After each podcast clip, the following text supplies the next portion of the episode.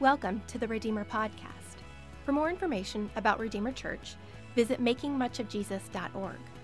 We hope you enjoy the talk and invite you to visit us next Sunday at either our 9 a.m. or 11 a.m. service. It's good to see you. Please take your Bibles and turn to the Old Testament book of Ecclesiastes. You'll find it to the right of Psalms and Proverbs, and to the left of the Song of Solomon and Isaiah if that will help you find it. If you don't have a Bible, uh, there should be some around you, or you can go to esv.org and you can go uh, to the Old Testament and find Ecclesiastes uh, that way. Well, today we begin a journey through one of the most fascinating and frustrating and fearless books in the world. The author of Ecclesiastes is honestly he's too honest for some people. Not that other biblical authors aren't honest, it's that the man in Ecclesiastes picks up a topic that most of us want to avoid, and he takes it and he drills down upon it. Like a stray bulldog with a chicken bone, he doesn't let go. He gnaws on it and then thrashes on it and then thrashes again and then bites down hard, then you hear that dog crack that bone. You're like, oh. And then ooh, swallows it. This is what the Ecclesiastes author does every single verse, every single chapter. He bites down and thrashes and bites down and thrashes. Not just on these neat concepts and what kind of abstract ideas, but on areas of our life. If you stay with this book week after week, which I hope you will, you will experience a bulldog thrashing on your soul, and he won't stop. And it made me think about this past week, I was just reading this book and the, the tenacity of the author of Ecclesiastes. It made me think of the fight, old boxing fight between Evander Holyfield and Mike Tyson. There's an amazing ESPN 30 for 30 on Evander Holyfield versus Mike Tyson. They finally fought each other and everyone thought Tyson was going to take it. Well, they get in the ring. If you don't know the fight, here's what's happening Holyfield waylays on Tyson.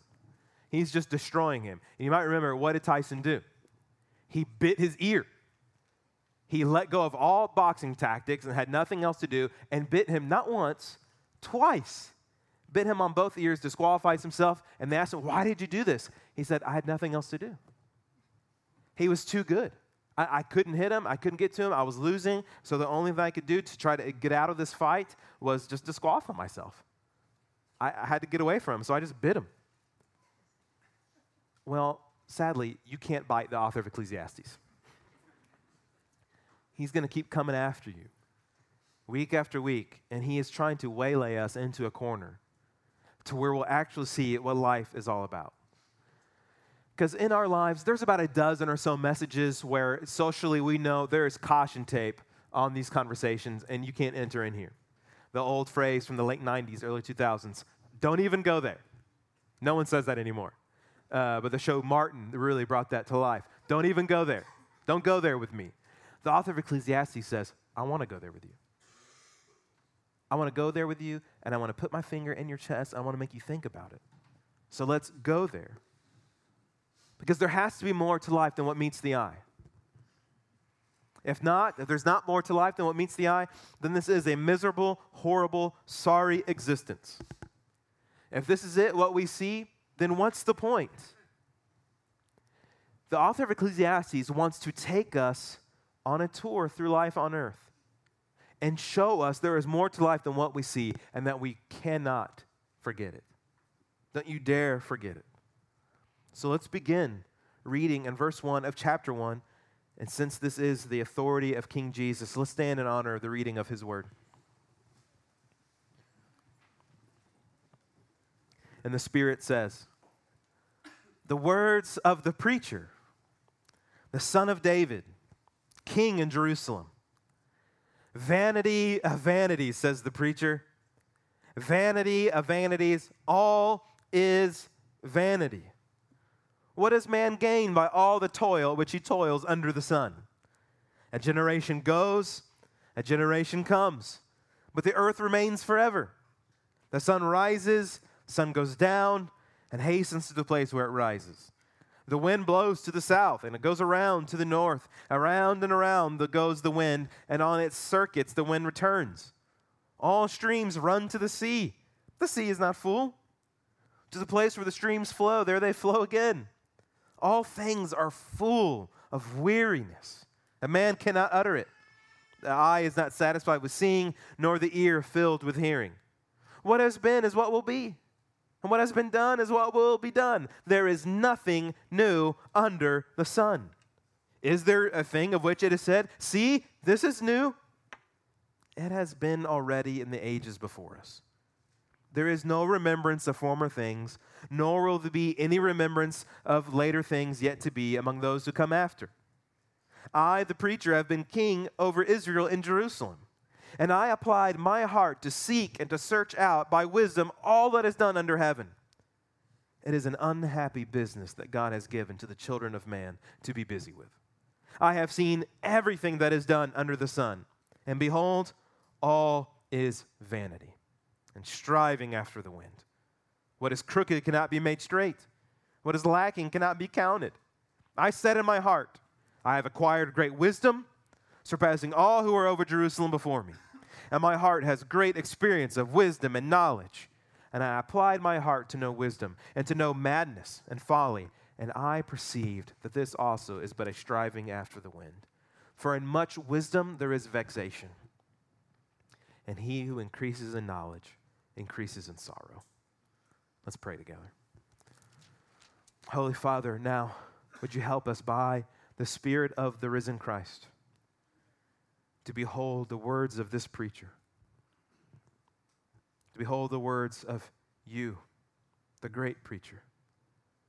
May your word pierce through us even now, that we would hear what is chasing after the wind. What is vanity of vanities? What is it to live under the sun? So, Lord, help us now by your resurrection power to even apply our hearts now to know wisdom and instruction and understanding, that we would not chase after what is fleeting. Help us now, Lord, and do only what you can do. And it's in your mighty name that we pray. Amen. You may be seated. You know, we recently took a trip, a family vacation to Washington, D.C., and we took one of those tour guides where you get on a bus, double decker bus, and it's open and you're taking a tour of the city. If you've ever done one of those, it's great. especially in DC, it was, it was really great because you're going to all the amazing monuments and seeing all the cool buildings, and they're giving you fun history and giving all kinds of insights. And the tour guide was a hilarious guy, so it just made it so much more fun. But imagine you're in DC and you're going to take another tour but all the other tours are all full except this one. This, this one guy's open. There doesn't seem to be a lot of people going to his bus. You're like, well, let's go to his. He's available. You walk in, and this guy's not laughing. He's not telling any jokes. He's grizzled. He's got the frowny faces etched into his face. And you say, hey, good morning. He says, sit over there. Okay. And you sit down. Bus finally fills up. He shuts the door and he says, good morning. I guess. There's a lot of tour buses in the city. A lot of them give you all the cotton candy version of the city, but not me. We're going to take the real tour of Washington, D.C. So let's get real. You pull up to the White House. Wow, the White House. And he says, You know who lives here? You know what happens here. You know the scandals that have happened here. You know how these are all supposedly great men. And yet they all die just like the homeless people around the corner all buried in the ground. All right, let's go next place. He takes it to, oh, here's the offices of Congress, Senate, House Representatives. Oh, sure, they're supposed to be working for you, and some do. but I've seen the sideways deals, the shenanigans, the posturing, the lies. I've been here longer than any tour bus driver. I know what happens in this city. These people sell themselves out for votes, then they lose the vote, then some other sorry sap comes and takes their place and then the other guy's selling cars back in his hometown. After a few minutes, you're about, okay, I'm done. This, this is fun. I'm ready to get off. And he says, no, you have to stay till the end. I'm not letting you off. You paid for the whole thing. You're getting the whole thing. Because if you don't make it till the end, it won't make sense. This tour of Ecclesiastes that we've just entered in If, you, if we've read chapter one, you might be thinking, I'm ready to get off now. You can't. You have to stay throughout the whole journey of the book. So even if you're not here all these weeks, I would encourage you go home and read this book this week. Read it. There's 12 chapters. You can break it up however you want, but if you can make the time, read it in one sitting. Because you have to see the entire arc of this book. Because what you will find is the author of Ecclesiastes is not a grumpy guy. He didn't wake up on the wrong side of the bed and he's angry at the world. He didn't spill his coffee and then drop his iPhone in the parking lot and he's all mad. He's not that kind of this is he isn't cranky. He's prophetic. He's making us stop and consider reality. Some people think Ecclesiastes is like a deranged homeless man. I've heard one of the scholars talks about the wisdom literature like this that we think of the book of Proverbs like sitting down with an old grandpa and getting great advice. And we think of the Psalms as kind of a hippie soundtrack. Some of it we like, some of it's just kind of too depressing for us. And then we think of Song, of Solomon as like some adult video store. You're not allowed to go in there or, or look around. It's, don't read that till you know you're older. And then Ecclesiastes is kind of like this homeless man shouting all kinds of crazy stuff down the street. He hasn't bathed in a while. His signs all scribbly. Just ignore him. But Ecclesiastes has so much more to show us once you know who this is. So, who is this man? Who is the one shouting all these crazy things? Verse 2. I'm sorry, verse 1. The words of the preacher, the son of David, king in Jerusalem. So, I think it's pretty clear who this guy is, even though a lot of scholars with a lot of time on their hands like to argue about who this really is. Well, who is the son of David who was king of Jerusalem and who has a thing for writing wise things? Solomon. Here is King Solomon. So this isn't the chronicles of some deranged man. This isn't the Facebook rant of some cranky Christian. This is the insight of Solomon. What we have in Ecclesiastes is 12 chapters, a, a sermon. He calls himself a preacher.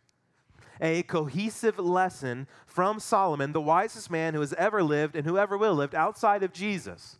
I mean, even the Queen of Sheba would come to listen to him. Other nations and other rulers would come to Israel and say, I, I want to hear Solomon speak. I want to hear his wisdom. And here we are. We've got his wisdom. We've got Solomon's Proverbs. We've got Solomon's song. And now we have Solomon's sermon. What, what did he learn? A lot of people think Solomon wrote Song of Solomon, the Song of Songs, at the beginning of his life. And then Proverbs came in the middle of his life. And then, if you know Solomon's life, he went into great idolatry, went into great sin, turned away from God, and then he repents. And then people think Ecclesiastes is the message at the end of his life what he's experienced, what he's seen, what he's learned. And he's the preacher here. So while I'm here preaching, there's another preacher at work. Solomon's words with the power of the Holy Spirit, and the, this is the word of God going forward and he summoned us together. This is why this book's even named Ecclesiastes. If you know just a little bit about New Testament, the Greek word for church in the New Testament is ecclesia, gathering, assembly. That's all that means. And so here you have Ecclesiastes. So Solomon, we've gathered around to hear from Solomon. What do you have to tell us? Because Old Testament was written in Hebrew, but when it was translated into Greek, that word preacher means summoner, assembly gatherer, convener. So he's assembled us together and here's his lesson in the ecclesia, in the Ecclesiastes. What does he have to show us? What's his attention getter? You know, first words always matter. It was going to have your attention getter. You got to start out with a good zinger, get everybody in. Well, what's Solomon's attention getter? Verse 2.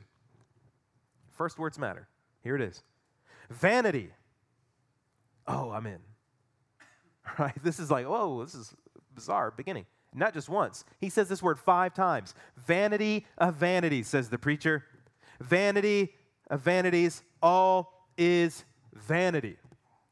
He's saying everything here now is starting out with, I mean, when you repeat a word five times in one verse, that's pretty amazing. You're trying to get people's attention. You want them to consider something. And especially in Hebrew, they didn't have the superlative that we have. Words with the ist on the end, like funniest, craziest, holiest, they would say holy of holies. So they didn't have a word like vainest, they would just repeat it vanity of vanities. And this word, if you have NIV or another translation, it may say meaningless. Meaningless. Meaninglessness, says the preacher. All is meaningless. Meaninglessness and vanity, those are two words that they kind of catch the sense of this, but, but not fully. They're trying to make an interpretive decision for us of what Solomon's getting at. We can appreciate that. But I can tell you, I've had one Hebrew class. I started my first Hebrew class this last week. So now I'm fully ready to give you a lesson on every Hebrew word in this passage. What, but amazingly enough, my professor, he did his PhD on Ecclesiastes 1, 1 through 11 in Hebrew. And I thought, man, I should have had you come and preach this Sunday instead of me. Because he wrote 400 pages on these 11 verses. Uh, be a long sermon, but I think he could do it. and we were talking about the word vanity. And he said, no, yeah, what Psalm is doing here, the word literally just means breath. It means mist, vapor, fleeting, escaping. And even the word that's translated here, vanity, it's the Hebrew word, it has a, it's havel. So you can hear the, they're supposed to say it that way. So in Hebrew, it's havel, hevelim, says the preacher. Havel, hevelim, all is havel. Five times he's going, he's drilling his point home to show us everything is but breath. Everything is fading away. Everything is mist. Everything is fog. Just like when on a cold day that we've had a few times, and you see your breath, and it's gone. You can't be like, oh, this is great. Oh, it's gone. You do it again. Oh, there. Oh, it's gone. You can't like, oh, I'm to save this moment. I'm to grab it. I'm to put it in my pocket so I can remember. It's gone. The steam off the cup of coffee this morning, it's, it's gone. It's there. It's gone. Vanishing. You can't catch it. You can't grab those moments, condense them, and go, I'm to save this in a jar and I'm to look at it. It's gone. And he says, This is all of life. Everything is like this. Life is a disappearing act. Each moment is gone the minute it happens. Enjoyable moments are gone, replaced by the next moment. And you hear people saying things like, Oh, I wish I could freeze this moment and just stay in it. What, the, what is that? It is echoing, it's fleeting. I, everything's fleeting. I, I can't stay in this moment. It's vapor, poof, gone. And the finale of one of the greatest shows ever on television, on the, in The Office, Andy Bernard has a powerful moment in the last episode. He's looking at the confessional camera and he's doing like a one on one, and he tells the camera, I wish there was a way to know you were in the good old days before you actually left them. I wish there was a way to know you were in the good old days before you left them. Echoing it's just gone. You, you can't stay in it. it. It's all fleeting. It's all leaving. I mean, I can't believe that my, my daughter, she's now seven. It just seems like she was born. It's gone. I'll never have a little Ivy baby again. It's over. It's gone. I'll never have the six year old again. It's gone. She's seven. We'll never have the father daughter dance moment again that we had last night. That one, those moments gone. We remember them, but they're gone. All of life is this way. And this is what he wants to do. Now, that was his opening, kind of the, if he's handing out brochures, that's vanity, vanity, it's all vanity. He wants to take a ride. And we stumbled in on accident. And he says, Well, let me tell you what the rest of the tour is. Look at verse 3. What does man gain by all the toil at which he toils under the sun? Now, that phrase, under the sun, you got to remember that phrase. It's going to keep occurring throughout the book, and it's already happened five, four times already. Verse 3, under the sun. Verse 9, there's nothing new under the sun. Verse 13, that's done under heaven. Verse 14, I've seen everything that's done under the sun. So he's not talking about what's happening in heaven. He's not talking about what's happening in eternity. He just says, I want us to think about what's happening in the complete global human experience from Adam to the very last person, from a tribe in Papua New Guinea to Tomball, Texas. What is happening under the sun? What do we all experience? in some the same shape or form. What is it? What does he say? What does man get by all the toil? What do you get for the 40 hours you put in every week? You get a paycheck, cool. What happens to that? It's gobbled up. You got to buy stuff. You got to pay for stuff. And you got to do it again. Tomorrow's coming. Monday's coming. And then another Monday. And another, it just on and on and on. What, then what, what do you get by all the hard work of renovation you put in your house? Kids make it dirty.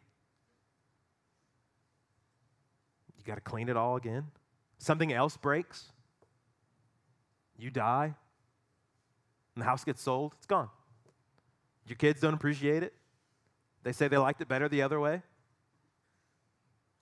I do the dishes in our house. No one can say, I did the dishes. You're always doing the dishes. a clean sink is fleeting. It's there for a moment, it's gone. I mean, my wife Natalie, she's always doing the laundry. It's mountains of clothes, and I've got we got more, making more right now. Here you go, more laundry. Here you go. And it's just nonstop. What do you get for all the toil? You get to do it again. That's what you get under the sun. Look at verse 4. A generation goes and a generation comes, but the earth remains forever. The earth doesn't care. One group of people clock in, one group of people clock out, and the earth keeps ticking. The River Jordan, it doesn't care that Abraham died. It doesn't care that Moses died. It doesn't care that David died. Doesn't care that John the Baptist died. You see, like all these people keep dying, great people, but River Jordan keeps going. The earth keeps ticking let's say you even become great in under the sun. You get a bronze statue. You get a wing of a hospital named after you, a library. You get a star on the Walk of Fame. Oh, that's that's something. Yeah, well, homeless people sleep on those. People drop their cigarette butts on those stars. Who cares? No one, you walk into a hospital wing, a library wing, no one cares what the name of it is. Hardly anyone even cares about the books that are in there. It's all fleeting, it's all vanishing, it's not concrete. I mean, look at verse 5. The sun rises, the sun goes down. Same thing every day. Nothing new. The wind goes around and around, does its circuits, goes around. Does it ever complete its job? Verse 6. Nope. Going to do it all again. Jet stream's going to do its thing. El Nino's going to do its thing. It's just going to keep, we're never going to get to the day where the wind goes, whew, finished. it just keeps going. And look at verse 7. All streams run to the sea, but the sea's not full. You ever think about that? All these rivers all dumping into the Gulf of Mexico. Wow, Gulf never gets full. Try this in your bathtub. it's going to get full. Solomon's looking at the earth and going, This thing keeps drinking and is never satisfied. Keeps getting filled, but is never full. Well, wh- why is he telling us all these things? because creation is a faint echo of our lives. We do our jobs over and over and over again. I, I preached this week, but all this time preaching again, I got to do it again next week. You do your job, do it again, do it again next week. We go up, we rise, we go down again. We rise, we go to sleep, wake up, do it again, and again, and again, and again. Monday's coming. Lawn day is coming. Funeral day is coming. Spring cleaning is coming again. You see, th- th- this is why Jesus says in John chapter 4, when he meets the woman at the well, and she's there all by herself, she's a very promiscuous woman, has many men. And Jesus talks to her and says, Hmm, I got something I can give you to drink. Are you thirsty? And she says, You don't have anything to get water out of the well. How are you going to give me something to drink? He says, No, why don't you go get your husband? What's that? He's pointing out to her, You're like the ocean. You keep drinking, but you're never filled. I can give you a living water by which you'll never thirst again.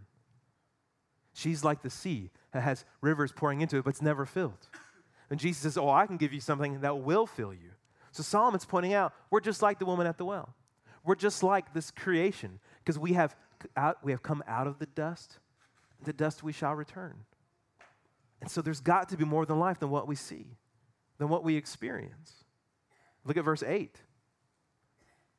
All things are full of weariness, and man cannot utter it. The eye is not satisfied with seeing, nor the ear is filled with hearing. He's saying here, life wears us down, and we refuse to admit it. We're exhausted by trying to impress. We're exhausted by trying to be something we're not, and we refuse to admit it, especially Americans. We'll just keep going at it and keep going after it. We'll keep adding plastic to our bodies, keep stretching our skin, keep injecting fat from other parts of our body to other parts of our body to prolong the inevitable. Solomon even says, You refuse to even tell. You refuse to admit to yourself that you don't have the stamina that you don't have the energy, that you don't have the power, that you are worn out, that you cannot find infinite meaning, value, and purpose in a finite world under the sun. Here's what he's telling us that you cannot You cannot define your life on steam.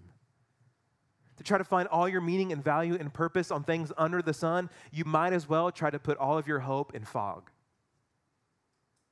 To try to put all of your value in your identity and in your job and all the things that you accomplish under the sun, you might as well just put all your put all your 401k on steam. It can't hold it. Nothing under the sun can sustain your life. That's verse 9. Look at verse 9. What has been is what will be. And what has been done is what will be done. What do you mean by that, Solomon? There is nothing new under the sun. Look at verse 10. Is there such a thing of where it said, Oh, look, this is new? See? Told you. What does he say? It's already been in the ages before us. You're already thinking, Oh, well, iPhones are new, right? Okay, well, what, what is an iPhone? It's a communication device. We've been communicating since the Garden of Eden. It's not new. It might be more efficient, but it's not new. Well, email. We've had Pony Express. We've had smoke signals. We've had, you know, flashes of light. We can communicate. This is not new. This is more efficient. They're not new. The movie industry is a perfect example of this. Reboot after reboot, remake after remake. We are running out of stories. There's nothing new. And even if you take Avatar, that movie Avatar, and the script to Pocahontas, they are exactly the same, except one made a lot more money than the other one.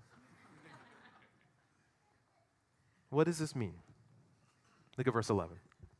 There is no remembrance of former things, nor will there be any remembrance of later things yet to be among those who come after. This is what C.S. Lewis, I love this, he calls it chronological snobbery. We think old things are bad just because they're old. And we think new things are better just because they're new. Black and white movies, oh, they stink because they're in black and white. Because they're old. That's what people say. Like, oh, the new ones, oh, so cool, all the graphics. Or the inverse, we think old things are better just because they're old. And we think new things are worse just because they're new. It's wrong we, we assess life wrongly. And I, I made a comment last year in a sermon that eventually the day is going to come when no one will give a rip about the Beatles. Where they won't be featured on iTunes, they won't be all this, they won't be at Super Bowls. They're going to be hawking their you know, CDs on a 12 a.m. infomercial. And a brother in the church who will remain nameless said, It will never happen. No. Last year, Kanye West and Paul McCartney performed a song together and people on Twitter were saying, Who is this McCartney guy performing with Kanye? And some of you might be going, Who's Kanye? Another guy tweeted, I love how Kanye shines light on unknown artists. Someone else tweeted, Who is Paul McCartney? His career about to blow up thanks to Kanye.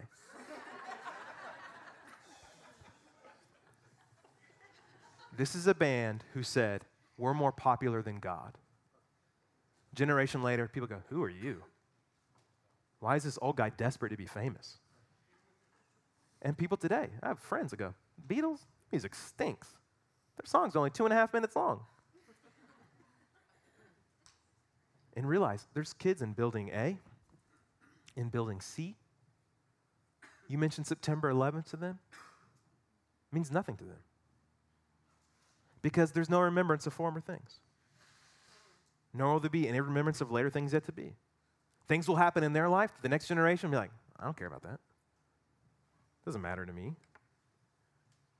You mentioned other people. You mentioned Jimmy Fallon. You mentioned Drake. You mentioned Kylo Ren. And the elder, elderly, like, what are you talking about? Is that even English? Or what are you saying? Here's why. Because under the sun, significance is always shifting under the sun, significance, just like the shadows, are always shifting. This is why Solomon starts with fleeting. Everything's fleeting, everything's vanishing. The, guys, the next best thing is the next hand me down. The next best thing is the next hand me down, the next garage sale item, the next thing that you don't care about, your kids don't care about, and that no one cares about. I remember being in high school and I had to have this Aiwa cassette stereo system. Oh, I worked a job, saved my money, begged my parents, please help me buy this Aiwa stereo system. And then after being married for a while, my mom found it up in the attic. She goes, Do you want this? I'm like, why? It's trash. It's garbage. You can't even salvage the speakers anymore. Just trash that thing. Not even 20 years has gone by. Yeah, that thing's garbage. But I had to. Oh, it's like, oh, this is to like fulfill all these wildest dreams I have. This is to make my life feel complete. What Psalm is saying is, it's, it's just fog. It's just dust. It's just mist. So there are things in our lives right now that we just think, man, I've got to have that. This will give me meaning. This will give me significance. This will give me purpose. If I could get that raise, if I could get that promotion, if I could buy this thing. Solomon says, no. Under the sun, everything is vanishing. But there's got to be more. There has to be more to life. Because if he's saying everything's meaningless, then why keep preaching? Why not just say everything's meaningless? Okay, see you later. Because obviously there's got to be meaning somewhere. I think this book, believe it or not, is an evangelistic book. He's trying to show us where real meaning and value can be found. And it's not under the sun, but what is beyond the sun. Look at verse 12. Here's why I think it's also evangelistic. Solomon's giving us his credentials, his street cred for why we should listen to him. Jewish people would know why they should listen to Solomon. Gentiles, Queen of Sheba, why listen to him? Verse 12. I, the preacher, have been king over Israel and Jerusalem. Here's why you should listen to me. Verse 13 I applied my heart to seek and to search out by wisdom all that's done under heaven. He says, I know. I know how things have occurred. I know how the earth shakes out. Listen to me. And he says, It is an unhappy business that God has given to the children of man to be busy with. That's, that's a hard sentence. That's a very hashtag real talk sentence. What does he mean by this? He says, Look, after Eden tailspinned into sin, and God didn't repair it right away, and now, as Romans 8 says, the earth is eagerly awaiting and it's groaning our adoption of sons so it too can be made new. He says, now life under the sun, it's very hard. It's very difficult. It's very painful. It is often an unhappy business to just live under the sun. Why? Look at verse 14. Because I've seen everything that's done under the sun. I've seen the fame, I've seen the fortune. He's going to go through, through the rest of the book, if you hang with us. He's going to say, I, I tried to find meaning in fame. I tried to find meaning in accomplishments. I tried to find satisfaction in money, and women, and pleasure, in all of it, he says. It's vanity. Just chasing after the wind. I've seen everything that's done under the sun, and behold, all is vanity and striving after the wind. That's what he would tell every person that played the Powerball. It's not going to make you happy, it's going to ruin you. It's just dust, mist, vapor and you're just creating more strife and fight for those who come after you. Because verse 15, what's crooked cannot be made straight. I've recently gotten into vinyl. I love vinyl records. And there's some, uh, some that I was given, they're kind of warped, kind of bent. You really can't do anything about them. They're gone. They have straighteners and flatteners, but they, they, don't, they can't get it back to what it was meant to be. That's what he's saying. When things get crooked, when they go out, you, you can't get them back. It, it's, it's over. Things get crushed in this life.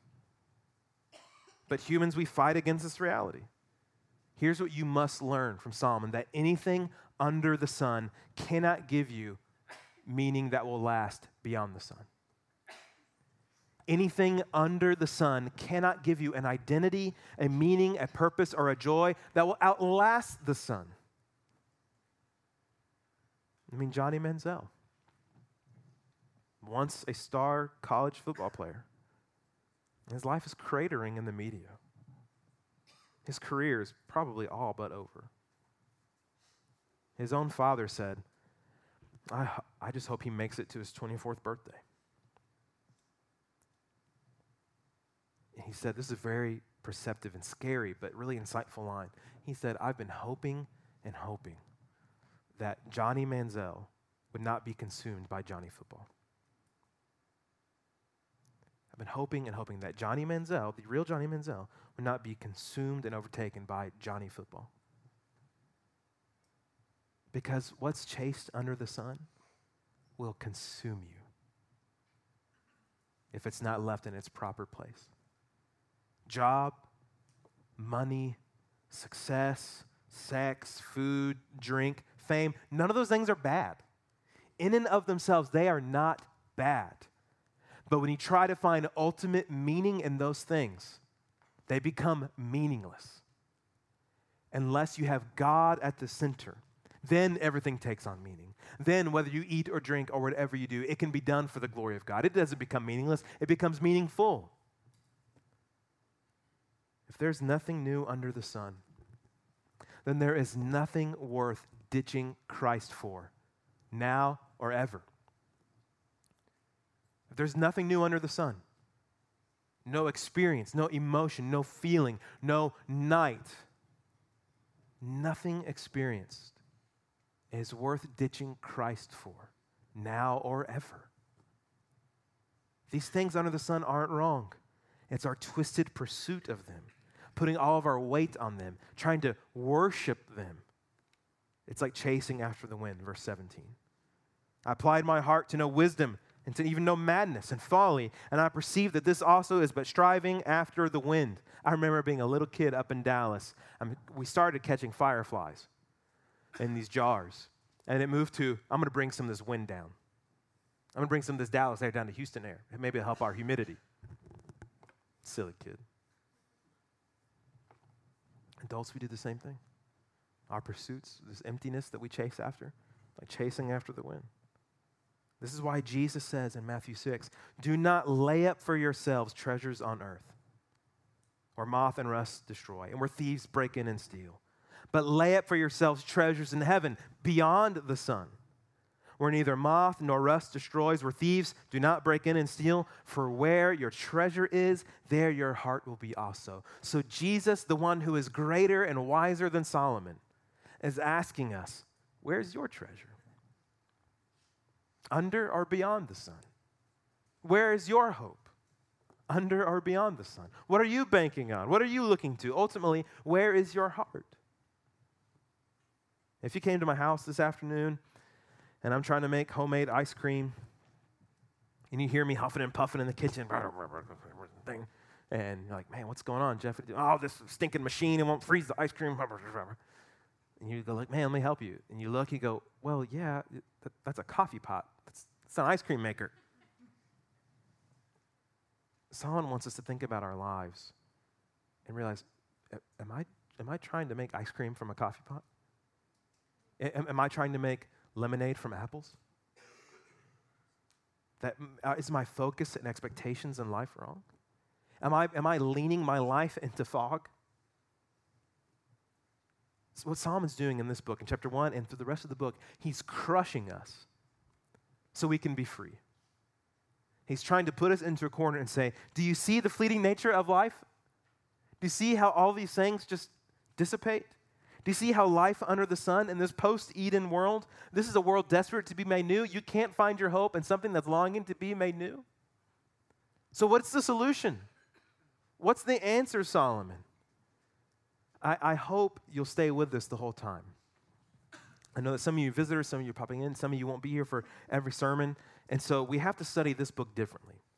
The people who heard Solomon's sermon, they wouldn't have studied it like we are, like just one chapter at a time, thinking about it. They would have heard it all because if you only hear one chapter, this book was depressing. You got to hear the whole thing. So, how does Solomon end? Look at chapter 12. This is the grand theme, his grand conclusion of the whole book. Look at chapter 12, beginning in verse 1. So, is everything meaningless, Solomon? Yes. Well, what do we do? What do we do under the sun? Is everything under the sun meaningless? Yes. What do we do? Remember your Creator in the days of your youth. What else do we do, Solomon? Verse 11. The words of the wise are like the goads, and like nails firmly fixed are the collected sayings. So he's just said, I've been hitting you with nails this whole book. And you can't kick against them. But verse 12, my son, be aware of anything beyond these. Don't listen to any other one else. Other people are going to try to tell you meaning in life. People are going to tell you where to find significance. Of making of many books, there's no end and of much study there's weariness of the flesh. Verse 13, the end of the matter is this. You want to know what this book's all about? What his grand conclusion is in all of life? Fear God and keep his commandments. For this is the whole duty of man. What are we to do under the sun? Fear God. Walk with God is what this means. It Doesn't mean be afraid of God like Adam and Eve in the bushes. It means to fear the dishonoring of God, to fear not walking with God, to want to be with God, to want to honor God, and keep His commandments, abide with Him, follow Him, heed His words. But even that, this can't be the ultimate conclusion. Fear God and keep His commandments. That can't be it. We know that can't be it. Because no one in this room can say, Oh, I've kept all the commandments, I'm good.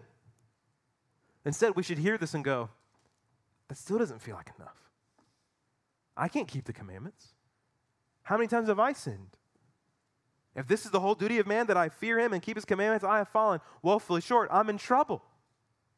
I'm still under the sun. It still feels meaningless. What do I do? This is where the rest of the Bible gels in together and reminds us that there is one who has kept all the commandments for us.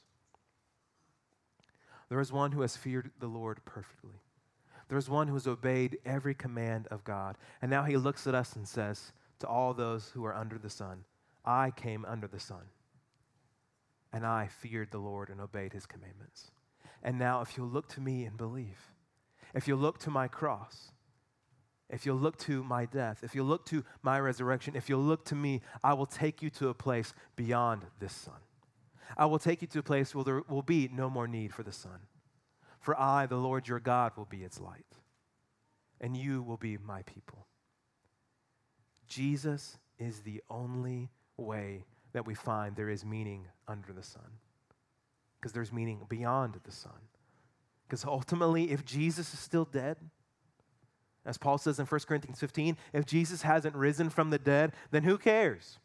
Then our faith is in vain. Our life is in vain. Everything is pointless, and we Christians are to be pitied most above every human on the planet. But if Jesus is alive, if he's not a pile of bone dust, if the cross actually did pay for my sins, if he actually is alive, sitting in the heavenly places, if there is life occurring beyond the sun, if there is a heart beating, if there is a Jewish man sitting at the right hand of the Father with life beyond the sun, sitting in the heavenly places, then there is meaning. Then there is life. Then there is significance. And Jesus says, Come to me the one who is greater than Solomon, and I will take you there. And I will give you, I will give you living waters, and you'll never thirst again. I will give you a bread that you can eat, and you'll never hunger again. I will give you the life that you need eternal life. Do you believe that? Do you believe that Jesus did that for you? If so, then you know, yes, there can be life beyond the sun. Life here doesn't have to be meaningless. Because with Jesus at the center, now everything takes on meaning. When the Lord of all, when the Lord of life is at my center, then everything takes on meaning. Now I can do everything, whether I eat or drink or whatever I do, it can be done to the glory of God. Solomon would say, without God, without fearing God and keeping his commandments, they would be meaningless. But now, with God, and now with the one who kept his commandments, everything's meaningful.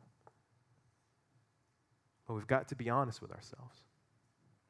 Jesus invites us into the light, into his cross, into his resurrection light. I think the book of Ecclesiastes is making us want to long for the resurrection to come, where there will be a place where there isn't just empty toil, a place that looks a lot like Eden again, where we'll live in the heavenly city, the heavenly Jerusalem that's waiting to come down, where we'll reign and rule and dwell with King Jesus forever. There is meaningfulness with Christ. Do you see it? Do you want it? He'll give it to you freely if you look to Jesus and believe.